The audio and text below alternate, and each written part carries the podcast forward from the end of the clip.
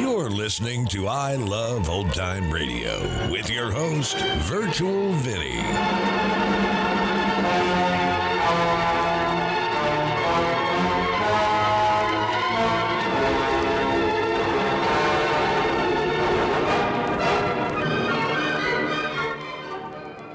It's a new episode here on I Love Old Time Radio. Welcome, old time radio fans. I'm your host, Virtual Vinny. You can interact with us via social media on our Facebook page at I Love Old Time Radio. Send feedback via the contact form on our website at iloveoldtimeradio.com. If you enjoy this program, please consider subscribing to our podcast for just $5 a month at iloveoldtimeradio.com forward slash support. I Love Old Time Radio produces a new show every Monday through Friday, each day with a different theme. It's Thursday, and that means we present a story that is well calculated to leave you in suspense. This episode was originally aired on July 27th, 1943, and this episode is called The Last Letter of Dr. Bronson.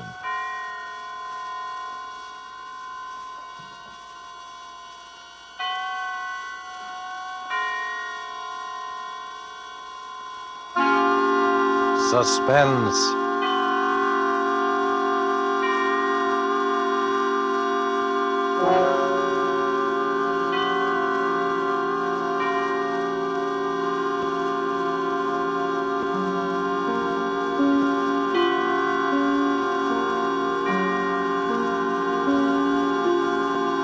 This is the man in black, here again to introduce Columbia's program, Suspense. Heading our starring Hollywood cast tonight is Mr. Laird Cregar, who will be seen shortly in the 20th Century Fox production of one of the great suspense stories of all time, The Lodger. Tonight, Mr. Cregar appears as a cynical gentleman who made an unusual bet with death. With Mr. Cregar is a cast of the screen's most distinguished and characteristic players, Miss Helen Vinson, Mr. Walter Kingsford, Mr. George Coulouris, Mr. Harold Huber, and Mr. Ian Wolfe here to bring us the suspense play called The Last Letter of Dr. Bronson. And so, with the performance of Laird Cregar as he writes for us this last letter of Dr. Bronson, and with the performances of, in the order of their appearance, Walter Kingsford, Ian Wolfe, Harold Huber, Helen Vinson, and George Coulouris, we again hope to keep you in suspense.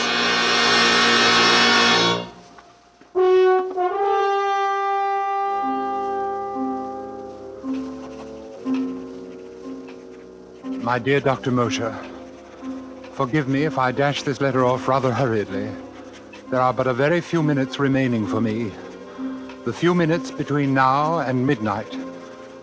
You have always protested my fascination with the subject of death. It irked you to hear me discuss the latest electrocution or hanging. I remember your sarcasm the day you found me staring down from the top of the Empire State Building, speculating on the thoughts of a man about to leap from that pinnacle. You alone, Moshe, know how this fascination led to my latest experiment. I should say, my last experiment. I promised you a complete account of it all. Here is that account. First of all, let me recall a conversation which we held here in my study a little over a year ago. There you go again, Bronson. Death and murder. Really, you're unhealthy. You're- Please answer my question, Moshe. Why do men behave as they do?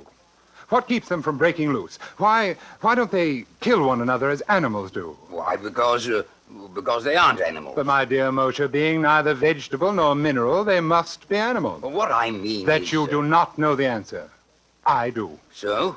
I have been studying the question for some time, and I've concluded that there are five basic checks which serve to restrain man from murdering his fellow man. Oh, really, Bronson? The obvious corollary is that murder occurs only when some stronger drive overrides these five basic checks. Oh, you make it sound very simple. It is simple. And what are these five basic checks? Well, I'm not prepared to reveal the outcome of my study as yet.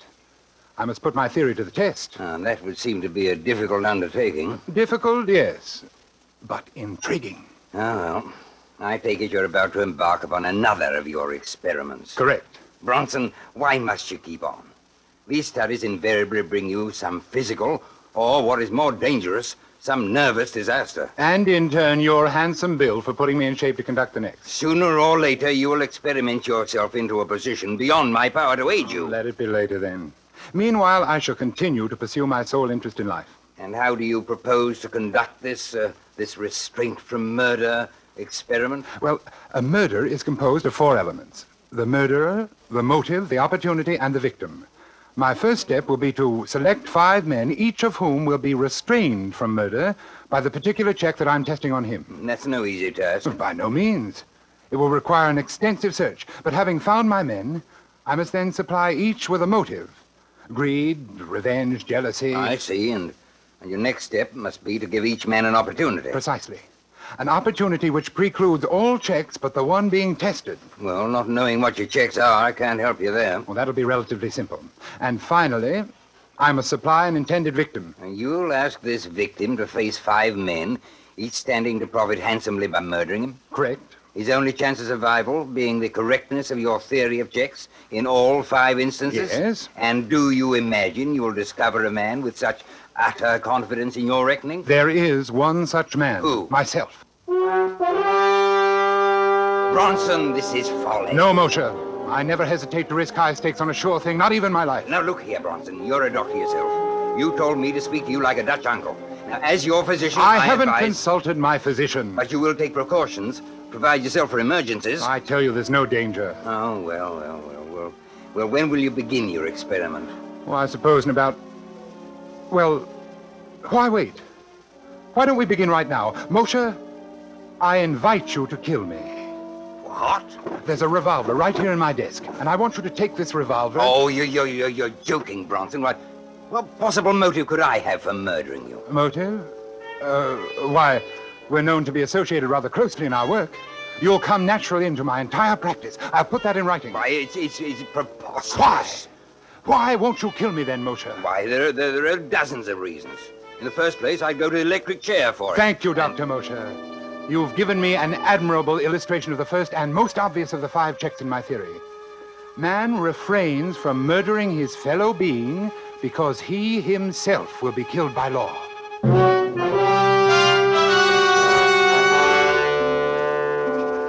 Remember, Moshe? Remember how it began? That was more than a year ago. Yes, I've spent more than a year in selecting my other four subjects because the checks I wanted them to prove were not so simple. In selecting my people, it was necessary that I cultivate the friendship of each, so that when the time should come to confront him with my proposition, I should be certain of how he would act.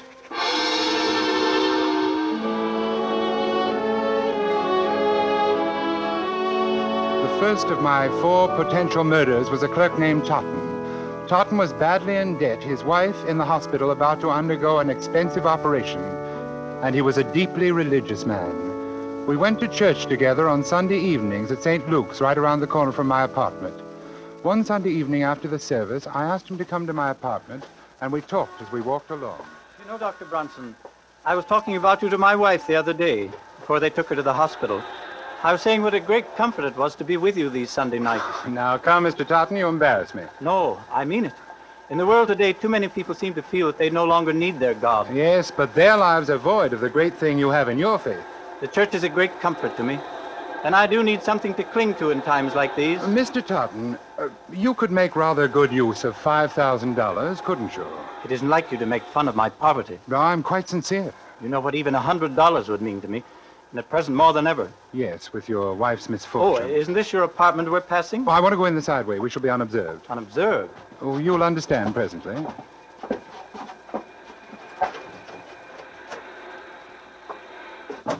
Please, come into my study. Ah, here we are. And now if you'll take this chair opposite my desk. Ah, Thank you. Mr. Totten, you said that even a hundred dollars would be a great help to you.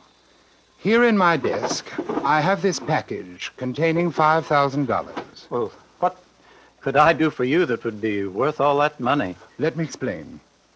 My doctor called on me yesterday, and he told me.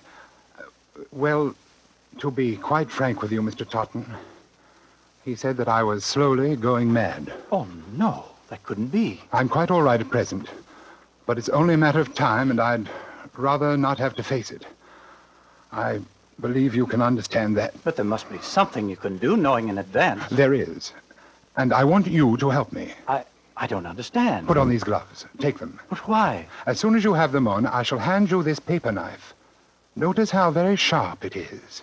I grip it firmly, thus, and clearly impress my fingerprints on the handle. Finally, here on the desk, I am leaving this note, explaining that I have committed suicide. Suicide. When the knife is in your hand, I want you to drive it into my heart. Then you may leave by the same way we came in.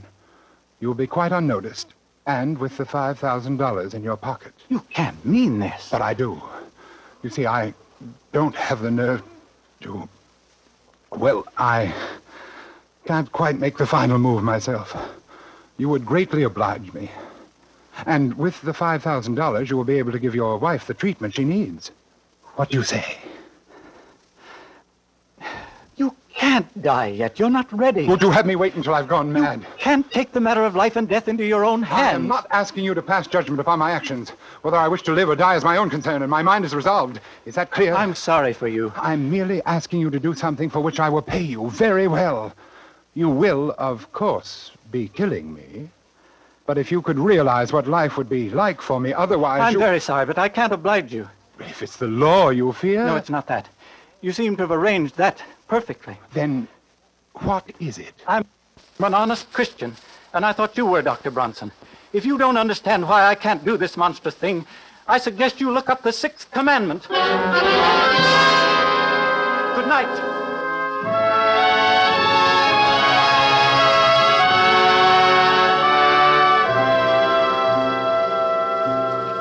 So, Moshe, my second point was proved.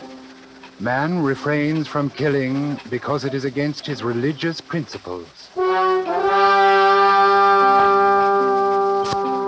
hands of the clock now read 15 minutes to midnight. One quarter of an hour in which to complete this report. My third proposition called for an entirely different sort of man. In fact, the very reverse of Totten. A man who believed neither in heaven nor hell, and also a man of little intelligence. It required careful search. For a number of nights, I frequented the rougher districts of the city. At first, I had no luck. Then one night, I came upon my man very unexpectedly. I was walking along one of the darker streets. There was no one in view. Oh. Oh, he was slumped down beside an ash can. He'd been shot in the chest and left arm, severing an artery. He was bleeding profusely. I tore off his shirt and made a tourniquet for his arm. Oddly, no one came into the alley to investigate. Never mind me. Get away. Was this a gang shooting? What do you think? I think you're going to the hospital. No. They'll blab to the cops. Come on, I'll help you to your feet. Uh, I ain't going. You'll die, man, if you're not treated quickly. I ain't going. I tell you, no cops gonna. No cops. They ain't gonna. Gonna. Uh. His name was Matt Doyle. I visited Doyle in the hospital almost every day.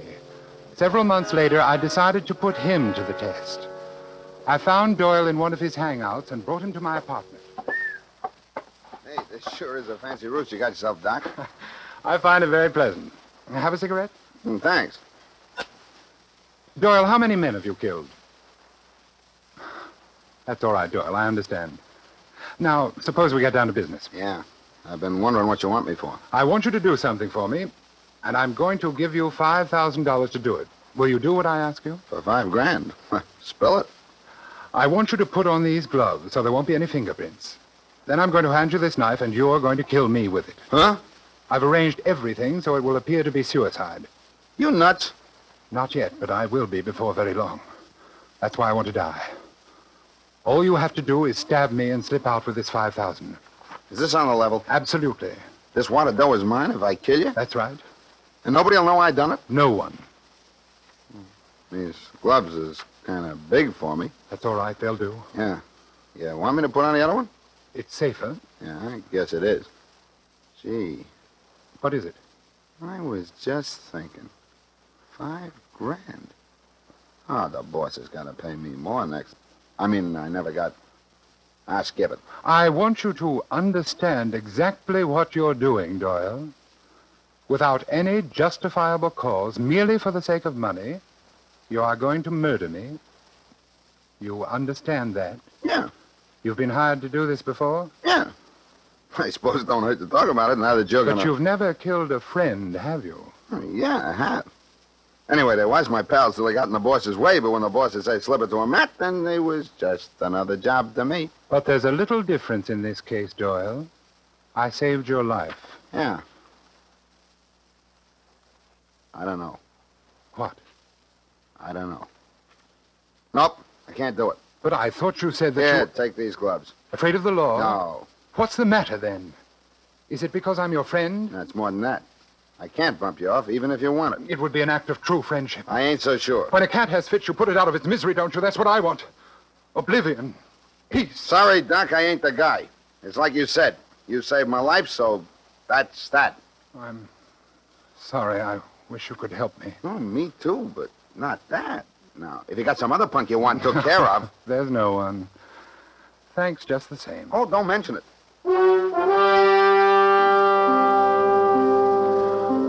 There was my third proposition. Man will not kill fellow man if a sufficient degree of gratitude has been invoked. Even a professional killer and one of the lowest examples of human life, such as Doyle, could not bring himself to murder his benefactor.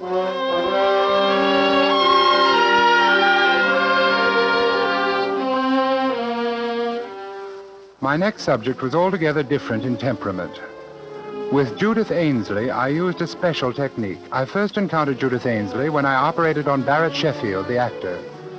You will recall that Sheffield was brought to the hospital with a lung abscess. As I prepared to do the rib resection, I noticed that the nurse standing beside me was greatly agitated. Retractors, Doctor. Thank you. Doctor, do you think this is advisable? What? His dyspnea is more pronounced. Listen. Miss Ainsley, another hemostat, please. But he's getting blue. Doctor, do you think you really should? He's cyanotic. Miss Ainsley. I'm sorry, Doctor, but if... Doctor, Doctor... Quickly, quickly, caffeine. Quickly!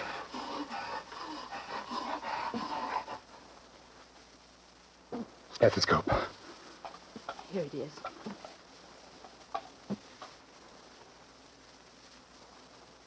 Well, That's that. Yes. Miss Ainsley, what's the matter with you?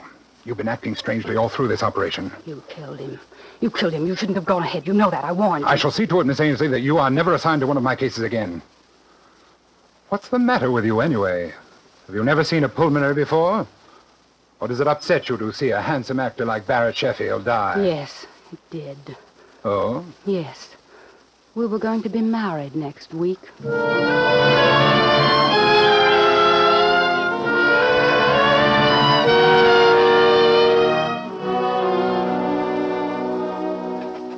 I ever saw hate, cold, undying hate, it was in that girl's eyes as she turned and left the operating room that day. I had made the most implacable enemy of my life.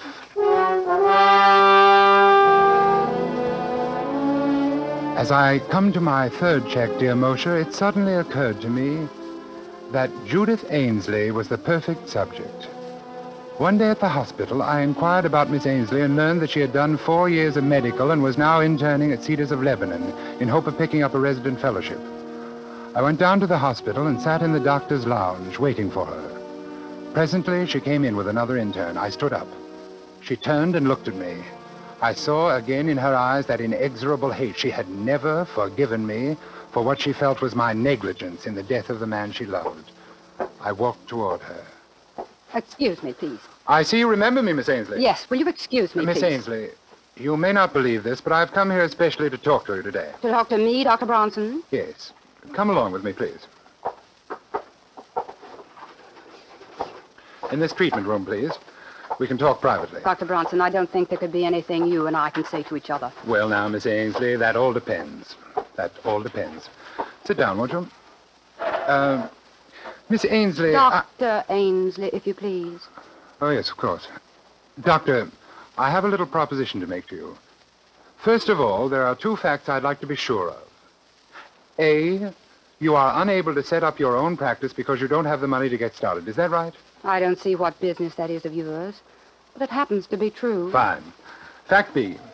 You still hate me and feel a strong desire to be revenged for the wrong which you consider I have done you. Yes, I'm afraid that's true, Dr. Bronson. Good. Good? Yes. You see, I want to pay someone to murder me. And I think you'd enjoy it more than anyone, and you need the money, too. Dr. Bronson, I'm very busy. There's a patient in 302. Will you... Wait a moment, Dr. Ainsley. I'm perfectly serious. Absolutely serious. You want to die? Yes. You see, I'm going mad. I can't face it. I wish to end my life immediately. You're smiling. Good, you're interested then. You going mental, Dr. Paresis? Yes. Hopeless. I've been to five or six men about it. Are you far gone? Hallucinations? Delusions of grandeur? Yes, advanced stages. Agony. Yes, it must be quite a temptation to get it over with. I wonder what I would do if it happened to me. I want you to understand, Doctor, that I'm not asking you to perform a crude murder. This would uh, look like a simple error, unavoidable. There would not be the slightest aspect of homicidal intent. Really, that's most interesting, Doctor. Go on. Uh, my heart. I've had considerable damage. Coronary occlusion. Had to spend some six weeks on my back. Just got up last week. Naturally, I was given digitalis. Ah, I see, Doctor. You've been heavily digitalized, and if someone were to give you an injection of calcium gluconate, you would have an immediate heart block, dead within a few minutes. Exactly. I must compliment you, Dr. Ainsley. You've learned a great deal. What a pity you can't have your own practice. And that, of course, reminds me. Ah, another inducement? Of course. I plan to pay you the sum of $5,000 for your professional services in this matter. And I think, unless times have changed greatly since I've been in practice myself, you ought to be able to set up handsomely with that. My own practice. You'd better be careful, Doctor. You may tempt me a little bit too far. I thought you'd find it an attractive proposition. It will be only an error. I will say that I'm feeling badly again, a recurrence of my pericardial pains. I'll go back to bed and ask that you be assigned to my case. The rest is simple. No one would ever expect you to know that I had been digitalized. Still, if I were on my toes, I would naturally go over your case history before giving medication of any kind. Well, yes, I suppose that's true. Professional people might think you had been a little lax. Might not have the highest regard for a new doctor who launched her career with such an unprofessional incident. Just a slight stain on your reputation for just a short while. You're a very clever, Doctor. You knew that would do it, didn't you? I want to thank you. You've done me a great service. You mean you'll do it? You've reminded me that nothing, no money, revenge, nothing, can be worth the slightest suspicion in a doctor's career. I've worked too hard. I've waited too long for my practice. When I get it, it won't be soiled by any single act of carelessness. They'll never say that I lost any patient because of an error in judgment. You see, I once knew a doctor who did.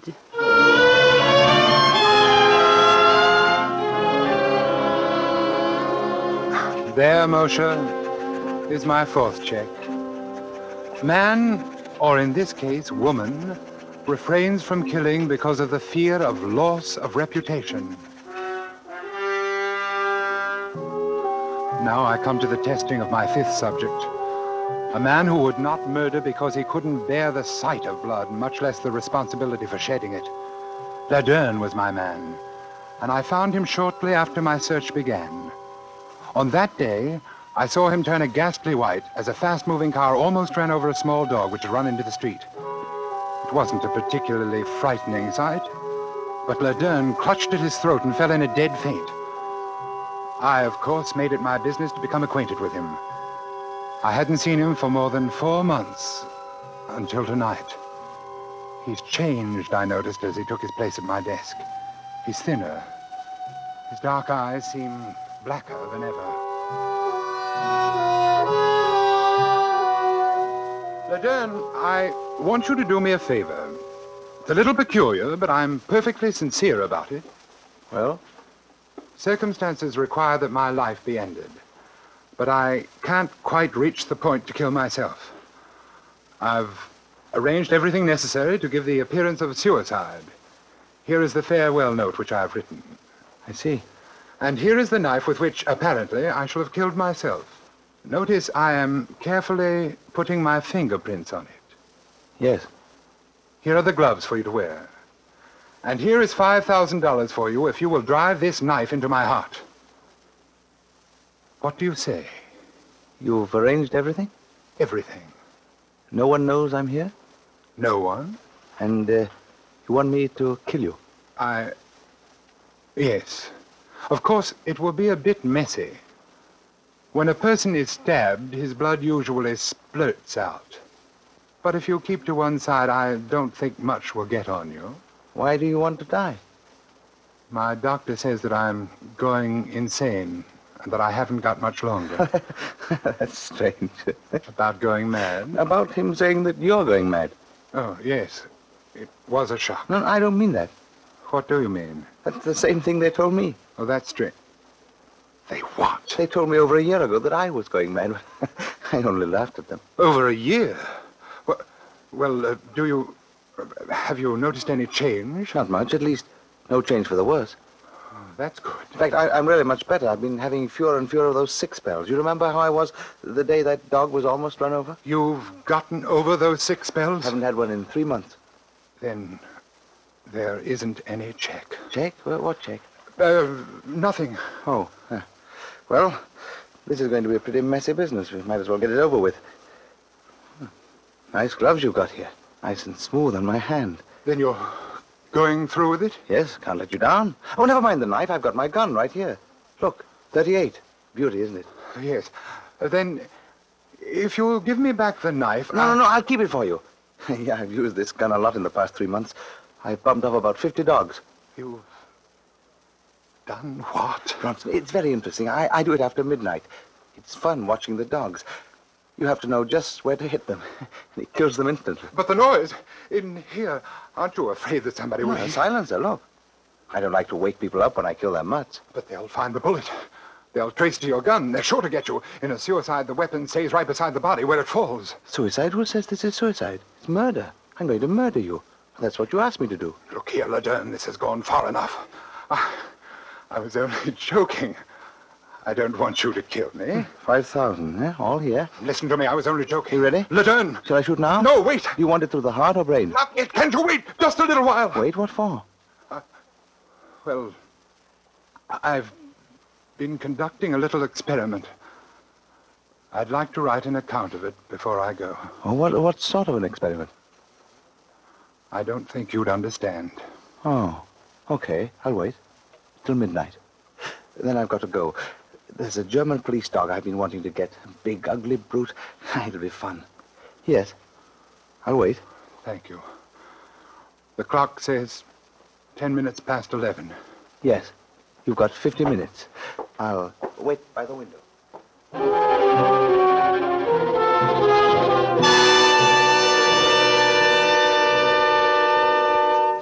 And so, Moshe, my experiment has ended. As you predicted, I have finally placed myself in a position beyond your power to aid. Strange, isn't it? But the one thing I didn't count on was the choosing of a subject who would not respond to my checks, who in fact had no checks at all, for insanity knows no restraint. Bronson, midnight. Oh, yes, Laderne, I'm hurrying. He is still at the window and he is sure to shoot me. There is nothing I can do to say or stop him. I know that. I'm beginning to understand exactly what is going on in his twisted mind. I wonder why. Now I shall sign my name for the last time and lay down my pen. Then I shall look up and say, All right, Laderne. All right, Laderne.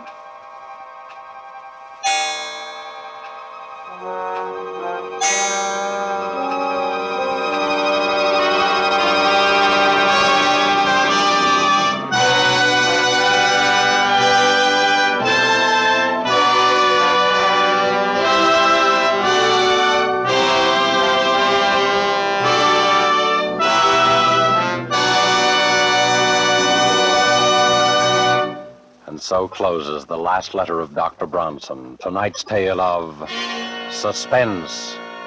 In our Hollywood cast tonight, Laird Cregar played Dr. Bronson. Walter Kingsford played Dr. Mosier. Ian Wolfe was Mr. Totten. Harold Huber played Doyle. Helen Vinson was Nurse Ainsley. And George Coulouris played Laderne. This is your narrator, the man in black, who conveys to you Columbia's invitation to spend this half hour in suspense with us again next week when Robert Young will star in an adaptation of a story by James Thurber called A Friend to Alexander. The producer of these broadcasts is William Spier, who, with Robert Lewis Shayon, guest director, Richard Paulette Craik, author, Lud Gluskin and Lucien Moraweck, conductor and composer, collaborated on tonight's Suspense. This is the Columbia Broadcasting System.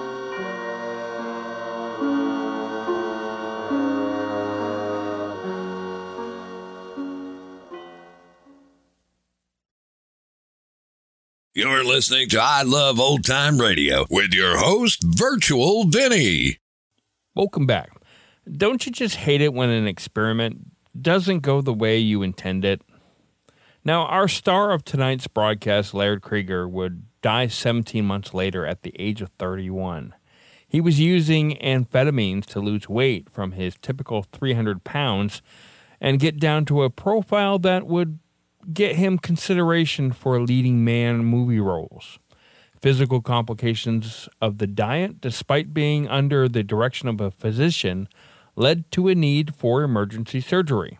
He emerged from the surgery and appeared to be starting recovery, but had a steep decline from which he could not recover, and he never left the hospital. And that's going to conclude our show here on I Love Old Time Radio. This program can be heard on Spotify, Apple, or Google. We're also on Stitcher, Amazon Music, and iHeartRadio, or by listening right from our website at iloveoldtimeradio.com. If you enjoy our program, please make sure you rate and review wherever you listen to this podcast. If you'd like to help support this show, you can do so by visiting iloveoldtimeradio.com forward slash support.